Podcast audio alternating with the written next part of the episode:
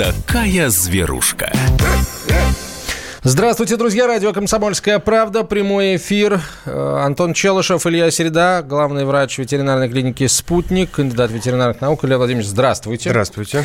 Сегодня очень много, э, на самом деле, у нас э, информации, которой хотелось бы поделиться. Обязательно поделимся.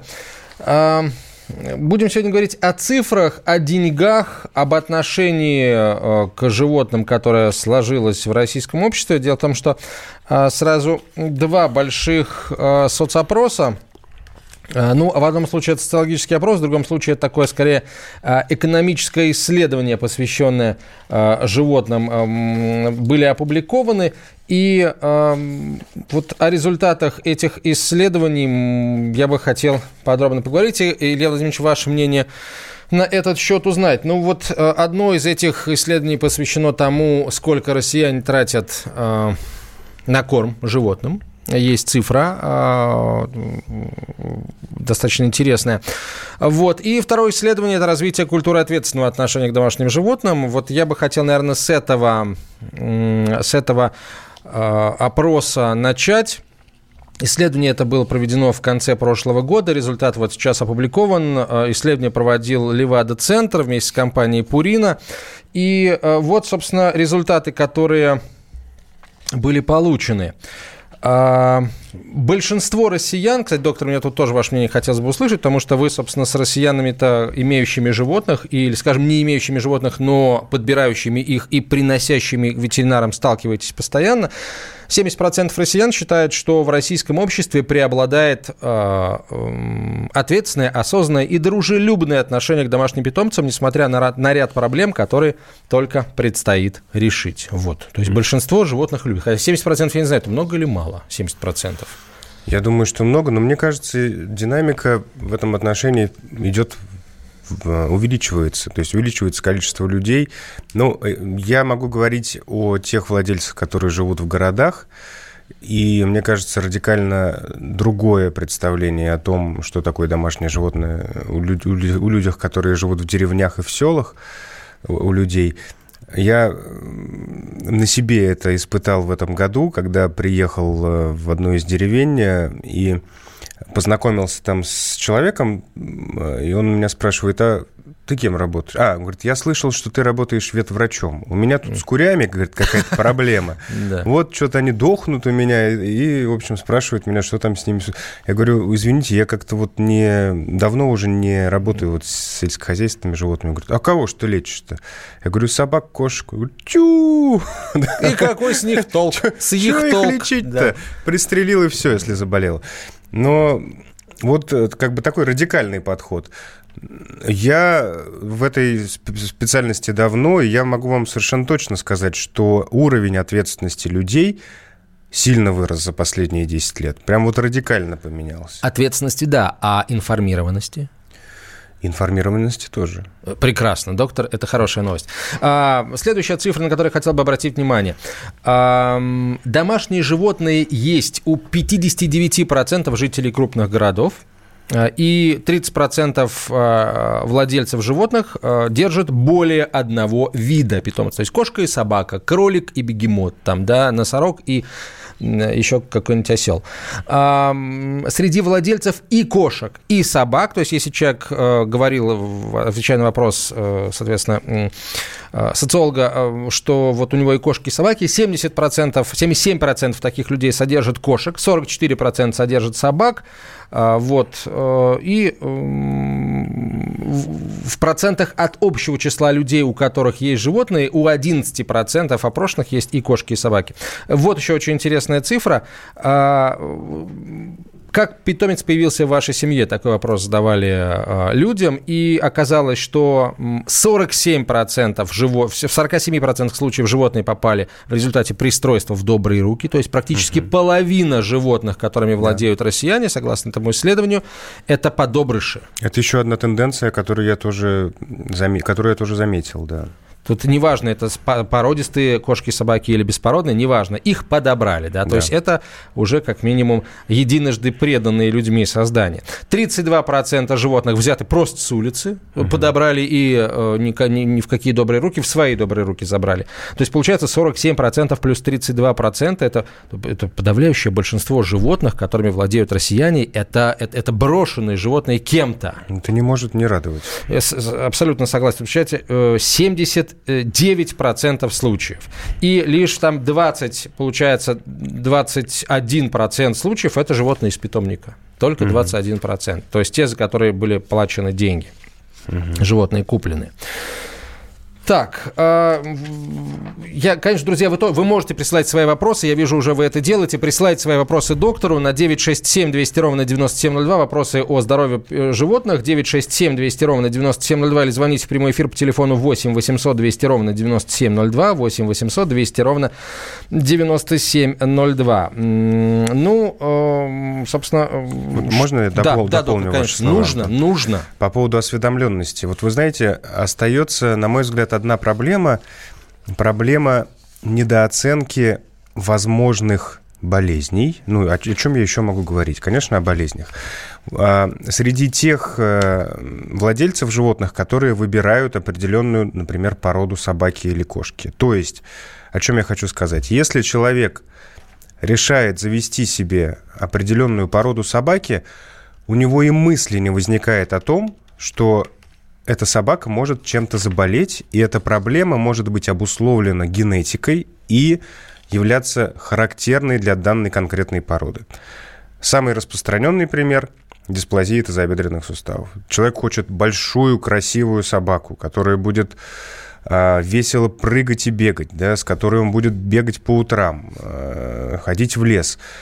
А выясняется, что э, ближе к году активность собаки начинает уменьшаться, и выясняется, что у нее есть болезнь, которая очень сильно влияет на ее качество жизни, дисплазия тазобедренных суставов. И эта болезнь, к сожалению, будет сопровождаться хронической болью, и никогда э, вылечить пациента от этой проблемы невозможно будет.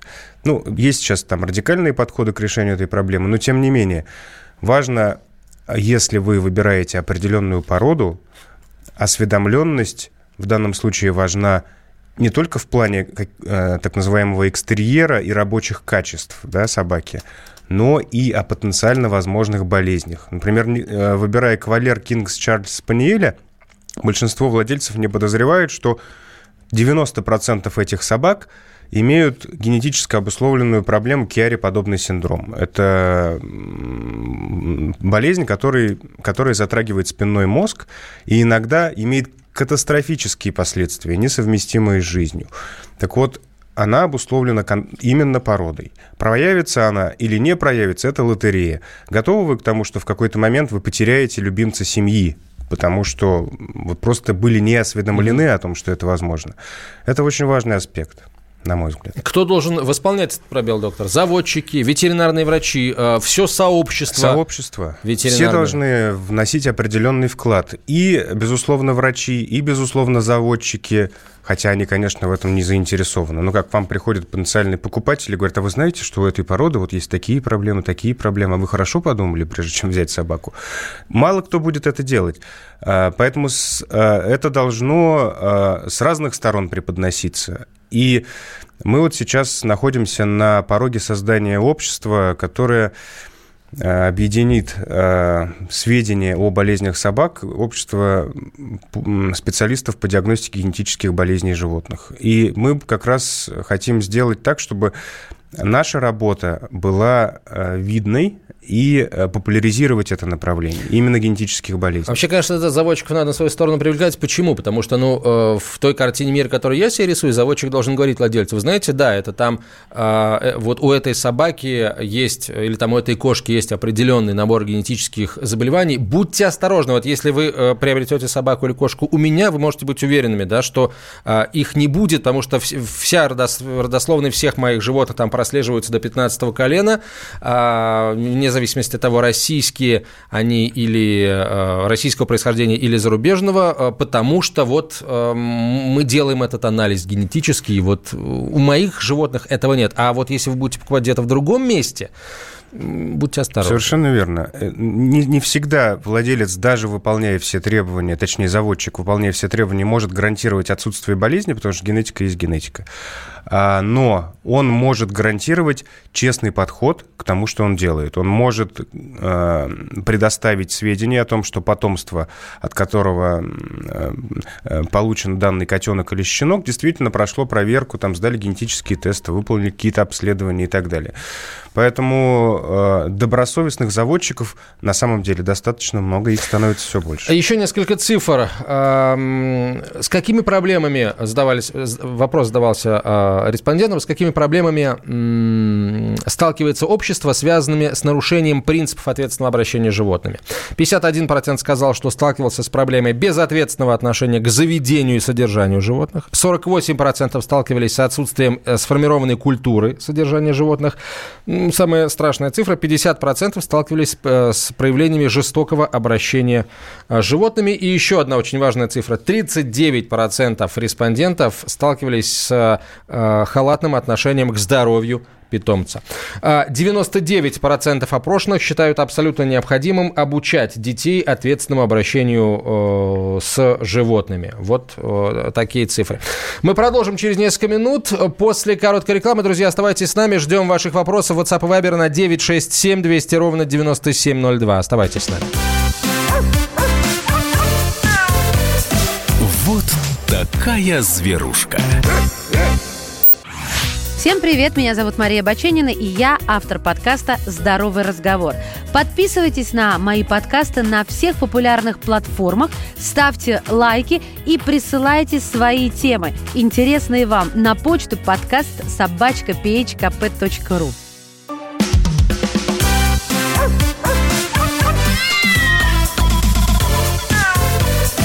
Вот такая зверушка. Продолжаем разговор о здоровье братьев наших меньших. Илья Середа в нашей студии, ветеринарный врач, кандидат ветеринарных наук, главный врач ветклиники «Спутник», город Москва. Меня зовут Антон Челышев. Ваш вопрос о здоровье питомцев присылайте в WhatsApp и Viber на 967 200 ровно 9702, 967 200 ровно 9702. А, так, Илья Владимирович, еще одно исследование, довольно большое.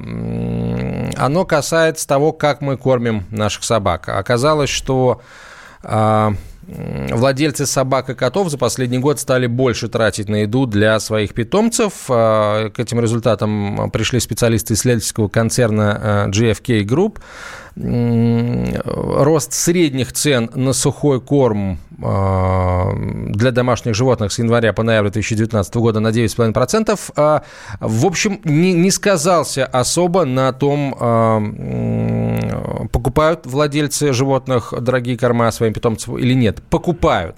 Покупают и покупают даже больше, собственно, чем с каждым годом покупают больше, чем в предыдущем году. Категория готовых готовых кормов ежегодно показывает стабильный прирост примерно в 10% в денежном а, выражении. Рынок активно развивается, говорят а, специалисты экономисты. И э, вот, собственно, о чем я хотел. Кстати, больше всего э, самый высокий средний чек на корма для животных в городе Санкт-Петербурге, между прочим, да, даже интересно. не в Москве. Да. Угу. А, так вот, доктор, о чем я хотел спросить? Вот э, смотрите, что говорят э, специалисты. На рынке растет доля обоих э, типов кормов, то есть и сухого, и влажного. Это угу. происходит в первую очередь за счет добавления сухого рациона к влажному. В первом полугодии 2019 года 48% владельцев кошек, например, а, отдавали предпочтение вот такому смешанному способу питания. Mm-hmm. Вот нас, у меня вам как врачу вопрос, как ветеринарному, а насколько вообще а, правильно кормить кошку вот так? То есть давайте одновременно и сухой, и влажный корм. Ну, а это объясняется, на мой взгляд, стремлением владельца внести в жизнь питомца гастрономическое разнообразие. Да? Мы же любим разную еду и а, балуем себя периодически да, какими-то вкусными продуктами. И владельцы то же самое те, те же, скажем так, эмоции испытывают в отношении домашних животных. Я хочу просто напомнить всем слушателям, что животным не требуется гастрономическое разнообразие. Нет необходимости да, постоянно менять корма, постоянно менять их консистенцию, что-то добавлять и так далее. В принципе, ничего плохого в том, чтобы корм э, смешивать я имею в виду там периодически давать сухой, периодически давать влажный корм или консервы. В этом ничего плохого нет. Желательно, чтобы это был один и тот же производитель, желательно, чтобы у этого корма был приблизительно одинаковый состав. А, я, мы неоднократно обсуждали тему кормления. Я единственное, что хотел бы сказать, опять-таки, это та тенденция, которую я вижу, появилась вот в последние годы. Многие владельцы очень часто перекармливают своих животных, да, вот э, и в обществе, э, скажем так, человеческом есть такая проблема, да, средний вес человека увеличивается постепенно, и проблемы вот ожирения, они становятся все более актуальными. То же самое происходит и с питомцами. А если человек постоянно видит собаку, он не замечает, что она прибавляет в весе, да, и я всегда своим пациентам первое замечание, которое я делаю, когда они приходят ко мне после того, как они там долго не были, в течение полугода или года, я все время говорю, вы поправились. Обратите на это внимание. Ни в коем случае не допускайте лишнего веса у вашей собаки или у вашей кошки, потому что огромное количество болезней у животных, как и у людей, напрямую связано с наличием вот этого лишнего веса. А, и, опять-таки, вот это стремление разнообраз... Э, к гастрономическому разнообразию подобрать очень вкусненький корм, который так любит моя кошечка, и постоянно его вот подсыпать, да, и покупать что-то новое, а вот с желе, может быть, вот попробуем вот эти вот продукты. Это приводит в том числе к тому, что животные начинают набирать лишний вес, потому что владелец все время старается кошке, как говорится, угодить, или собаке. Ни в коем случае делать этого не нужно. Оптимальным вариантом является кормление Э, одной, одной маркой корма на протяжении длительного периода времени. При необходимости вы можете иногда его менять, но э, либо это происходит по показаниям врача, либо э, меняете его в том случае, если необходимо питомцу похудеть. И сейчас есть в линейке кормов, многие фирмы делают корма для э, снижения веса. Э, они достаточно эффективные и очень большому количеству моих пациентов эти корма однозначно показаны. А, вот э, эксперты говорят, что все больше, да, с каждым годом э, все больше владельцев и кошек, и собак переходят на кормление на кормление рационами супер премиум класса. А, вот я хочу спросить слушателей, дорогие друзья, вот а, кто из вас да, в последние годы э, перешел на, на начал кормить своих питомцев э, кормами максимально дорогими, да, супер премиум класса или холистик класса? Холистик э, класс, корма холистик класса это корма как максимально при, приближенные к натуральным, естественным и соответствующими ингредиентами максимально натуральными, естественными, там мясо, травы, и так далее. Вот э, кто перешел на такие корма в последнее время? А, пишите WhatsApp и Viber на 967 200 ровно 9702 или звоните в прямой эфир по телефону 8 800 200 ровно 9702. И, собственно, еще вопрос. Зависит ли то, сколько вы тратите на свое животное от а, а, благосостояния семьи? Да? Ну вот, например, а, стали зарабатывать меньше, денег стало меньше, вот а, вы свое животное, а, на свое животное стали тратить меньше или траты на животное вообще никак не соотносятся с тем, сколько вы зарабатываете? Присылайте ответы в WhatsApp Viber на 967 200 ровно 9702. Доктор, вот тут люди э, э, насторожились, вы сказали да. о генетических заболеваниях, да, спрашивают о, о хаске, наследственные болезни хаски. И можно ли заводить хаски в квартире? Можно заводить хаски в квартире. Хаски, э, порода хаски очень э, благоприятная, одна из немногих, кстати, пород, которые являются относительно благоприятными в, в плане наличия генетически обусловленных болезней. У них есть ряд заболеваний, которые затрагивают глаза, вот эти красивые, голубые или серые. Эм, поэтому эм, лучше, если вы придете на консультацию к офтальмологу, если вы завели щенка. Но важно помнить э, о другом. Э, хаски, важно помнить о назначении породы. Да? Хаски – это порода, которая, в принципе, ну, выводилась как э, ездовая собака. И это выносливая, активная собака, которая требует от вас в том числе такой же физической активности. Да? С этой собакой нужно достаточно много гулять и поддерживать ее в хорошей физической э, форме а, за счет того, что она тратит достаточно много энергии вот на этих прогулках. И если владелец гуляет с собакой мало, то мы возвращаемся к проблеме набора лишнего веса. Достаточно много я видел хаски, которые вот страдают такой проблемой. Не могу сказать, что э, эта собака очень хорошо переносит жаркий климат, ну, по понятным причинам. У нее, естественно, очень хорошая шерсть, очень густой подшерсток. И э, если вы живете в Краснодарском крае, ну, может быть, это не лучший выбор. Э, но если вы живете э, в средней полосе России или ближе к северу, то, конечно, это замечательная собака. Продолжим после рекламы и новостей. Такая зверушка. Иркутск. 91,5. Воронеж. 97,7. Краснодар. 91,0. Тюмень. 99,6. Анапа. 89,5. Владимир. 104,3. Барнаул. 106,8. Екатеринбург. 92,3. Санкт-Петербург. 92,0. Москва. 97,2. 97,2. Радио «Комсомольская правда». «Комсомольская правда». Слушает вся страна. Слушает вся страна.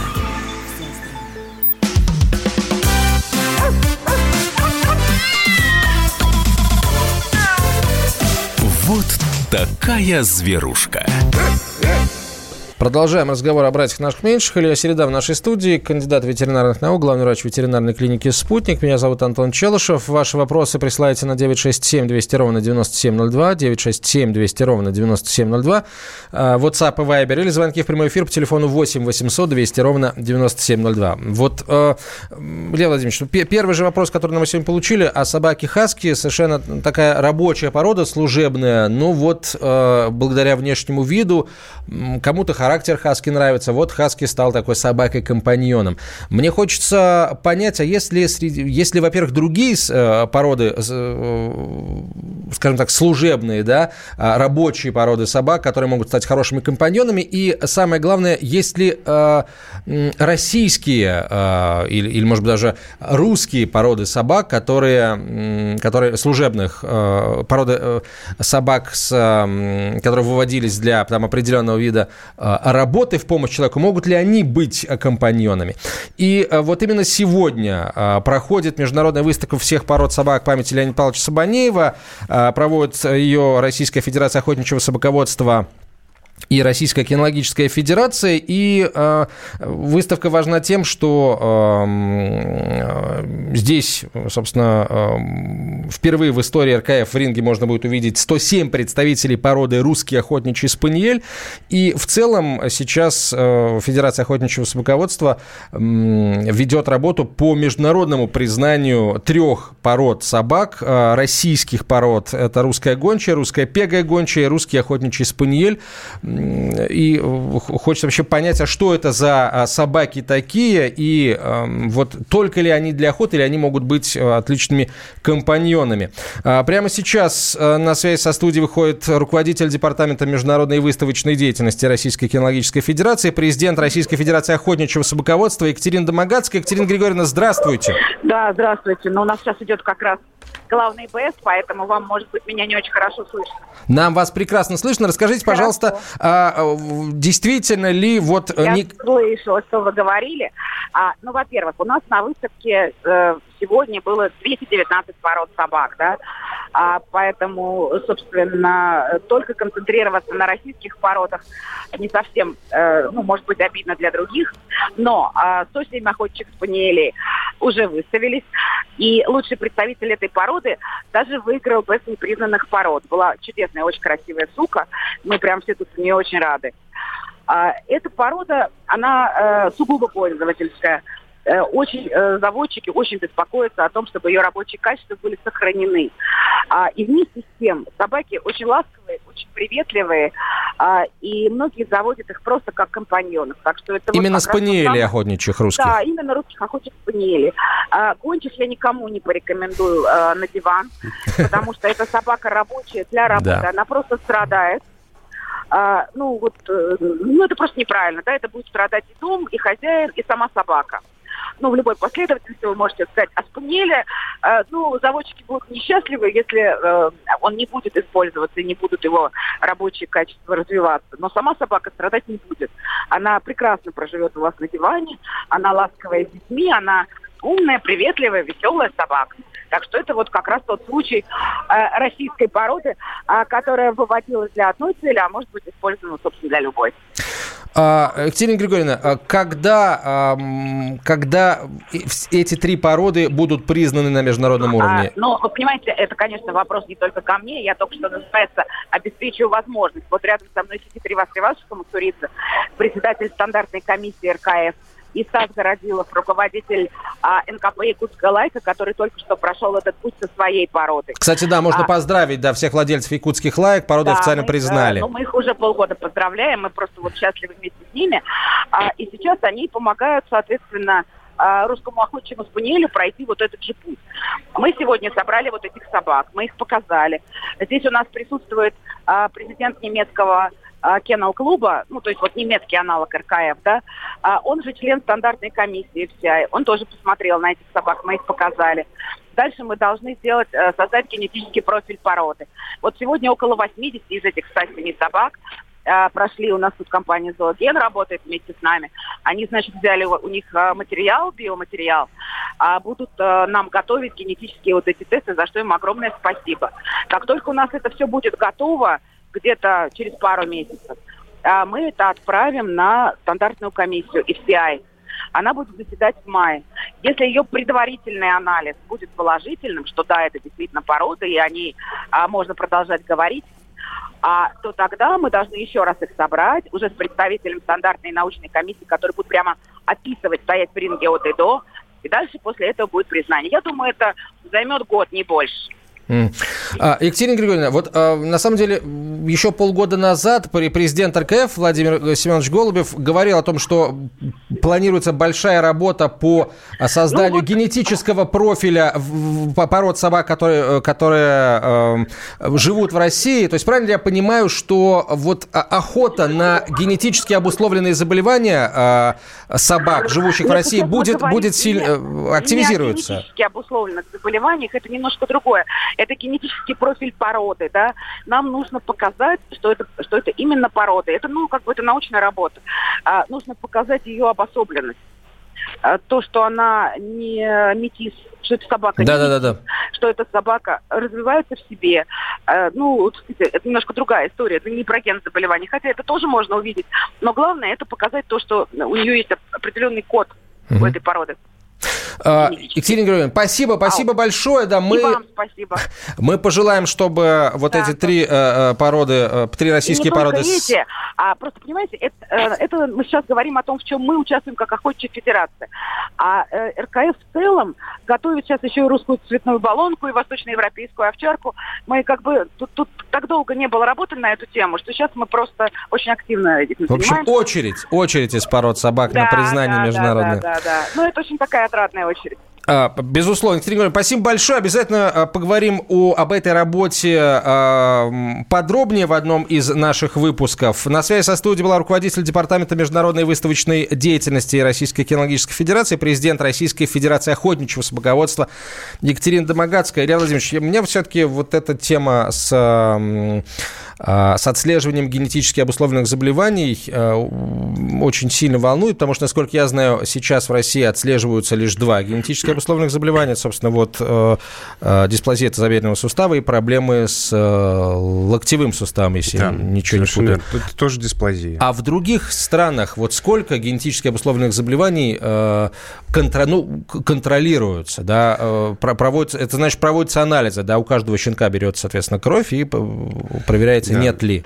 Одна из наиболее крупных э, компаний, скажем так, да, или организаций, наверное, правильно mm-hmm. так сказать, которые занимается этим вопросом, находится в Соединенных Штатах, да, и сокращенно эта организация называется ОФА, это как ортопедик Foundation of Animals. То есть они начинали тоже с проблем ортопедических, а потом вот стали, скажем так, эм, исследовать поголовье собак и кошек на другие генетически обусловленные болезни. И перечень насчитывает чуть ли не 400 заболеваний на сегодняшний день. Ух ты. Да.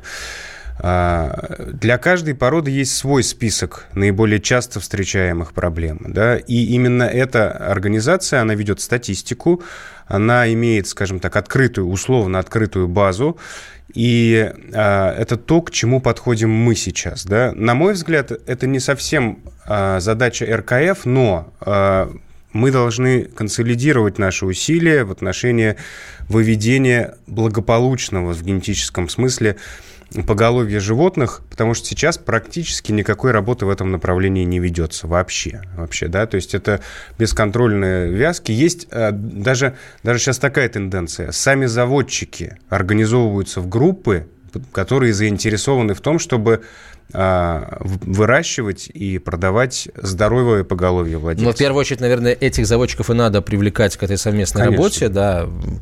Дело действительно очень, очень важное. Илья Владимирович, вот вопрос. Мы все-таки говорим, да. задали слушателям вопрос о, о питании.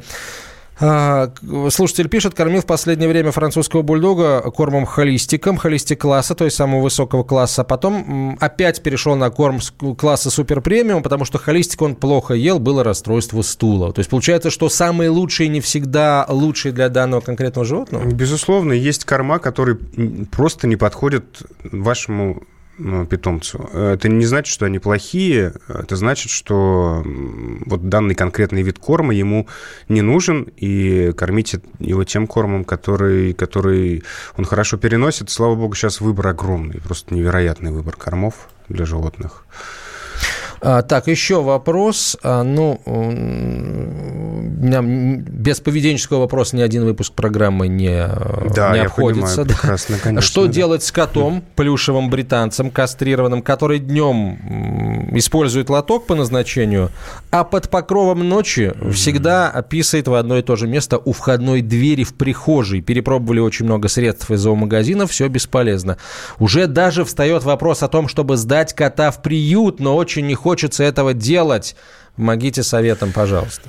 Это действительно поведенческая проблема, 100%. И, э, ну, я, наверное, э, не смогу вам э, дать конкретный совет, но у меня к вам вот несколько встречных вопросов. А что находится у вас под дверью в прихожей, в том месте, куда он, собственно говоря, мочится периодически? Если там лежит какой-то ковер, конечно, его нужно убрать. Может быть, вам имеет смысл на ночь ставить именно в это место лоток. Почему бы не попробовать? Да? Может быть, это решит проблему. Если, э, если эти советы не помогут, конечно, вам нужна консультация зоопсихолога. Продолжим после рекламы. Вот такая зверушка. Новое время диктует новые правила. Ты не позволяешь себе подолгу быть привязанным к одному месту – ты думаешь об удобстве, скорости и доступности информации. Именно поэтому мы сделали совершенно новую версию мобильного приложения «Радио Комсомольская правда». Современный интерфейс и обширный набор полезных функций. Возможность слушать нас в дороге, как на iOS, так и на Android. В режиме онлайн и подкасты. «Комсомольская правда». Всегда рядом. Радио жизни. Радио для тебя.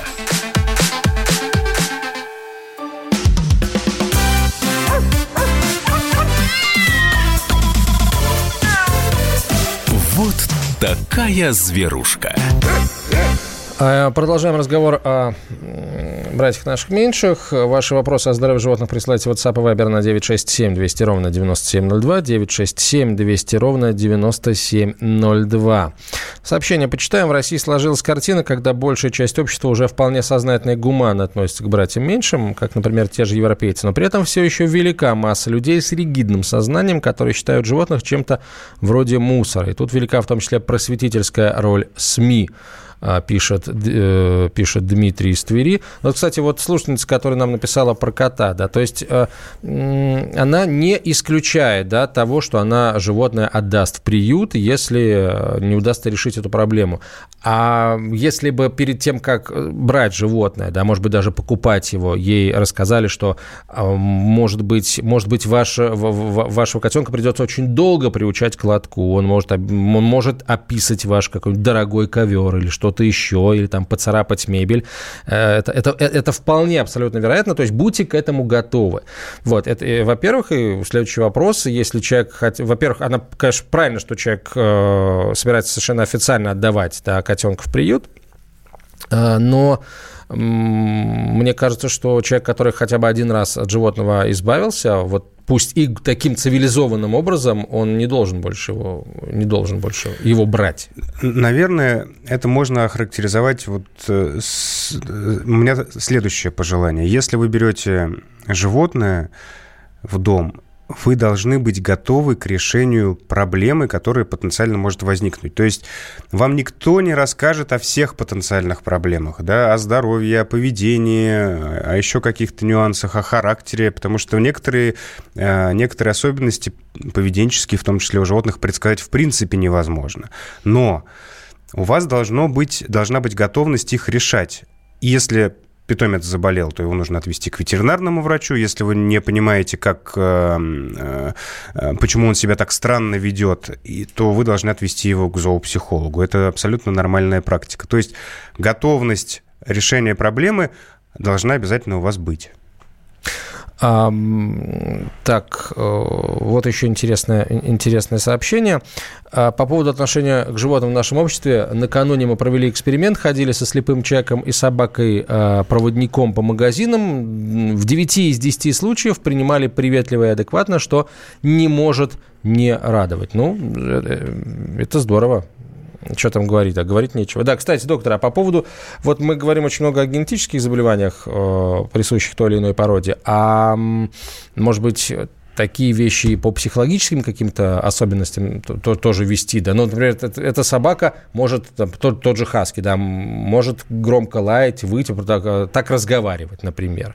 Вот, а, а какой-нибудь котик может, может писать на ковер. Да, безусловно, есть э, определенные качества, в том числе эмоциональные качества, которые свойственны той или иной породе. Но вот а, мой коллега, с которым мы созванивались, сказал, что если это гончая собака, ее не стоит держать в квартире.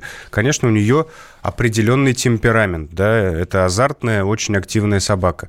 В какой-то степени это имеет отношение к некоторым охотничьим породам, но не ко всем. Ну, например, такса – это тоже своего рода охотничья собака, да, но большинство владельцев такс счастливы, э, видя свою собаку, живущую у них дома на ковре или на диване.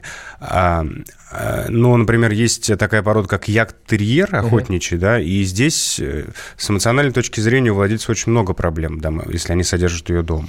Ну, мы говорили, да, об этих собаках. У нас минута. Давайте звоночек очень коротко примем. Здравствуйте, как вас зовут? Здравствуйте, Алло. Евгений. Евгений, да, ваш вопрос, пожалуйста.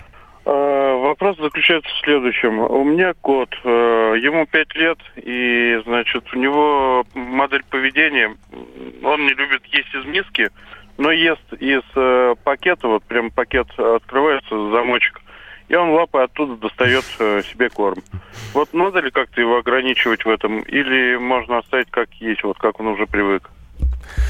Интересное очень замечание. Я думаю, с точки зрения здоровья кота, вот такой вот способ поедания пищи никаких проблем у него не вызовет. Поэтому э, зависит еще от того, насколько он чистоплотный, да. Ну, как правило, кошки чистоплотно умеют за собой ухаживать. Он, видимо, э, хищник в нем говорит, он как бы вот потрошит добычу. Как будто рыбку из аквариума. Да, спасибо. Илья Владимирович, спасибо большое. Илья Середа, как обычно, по субботам в нашей студии. Э, до встречи через неделю, друзья. Вот такая зверушка.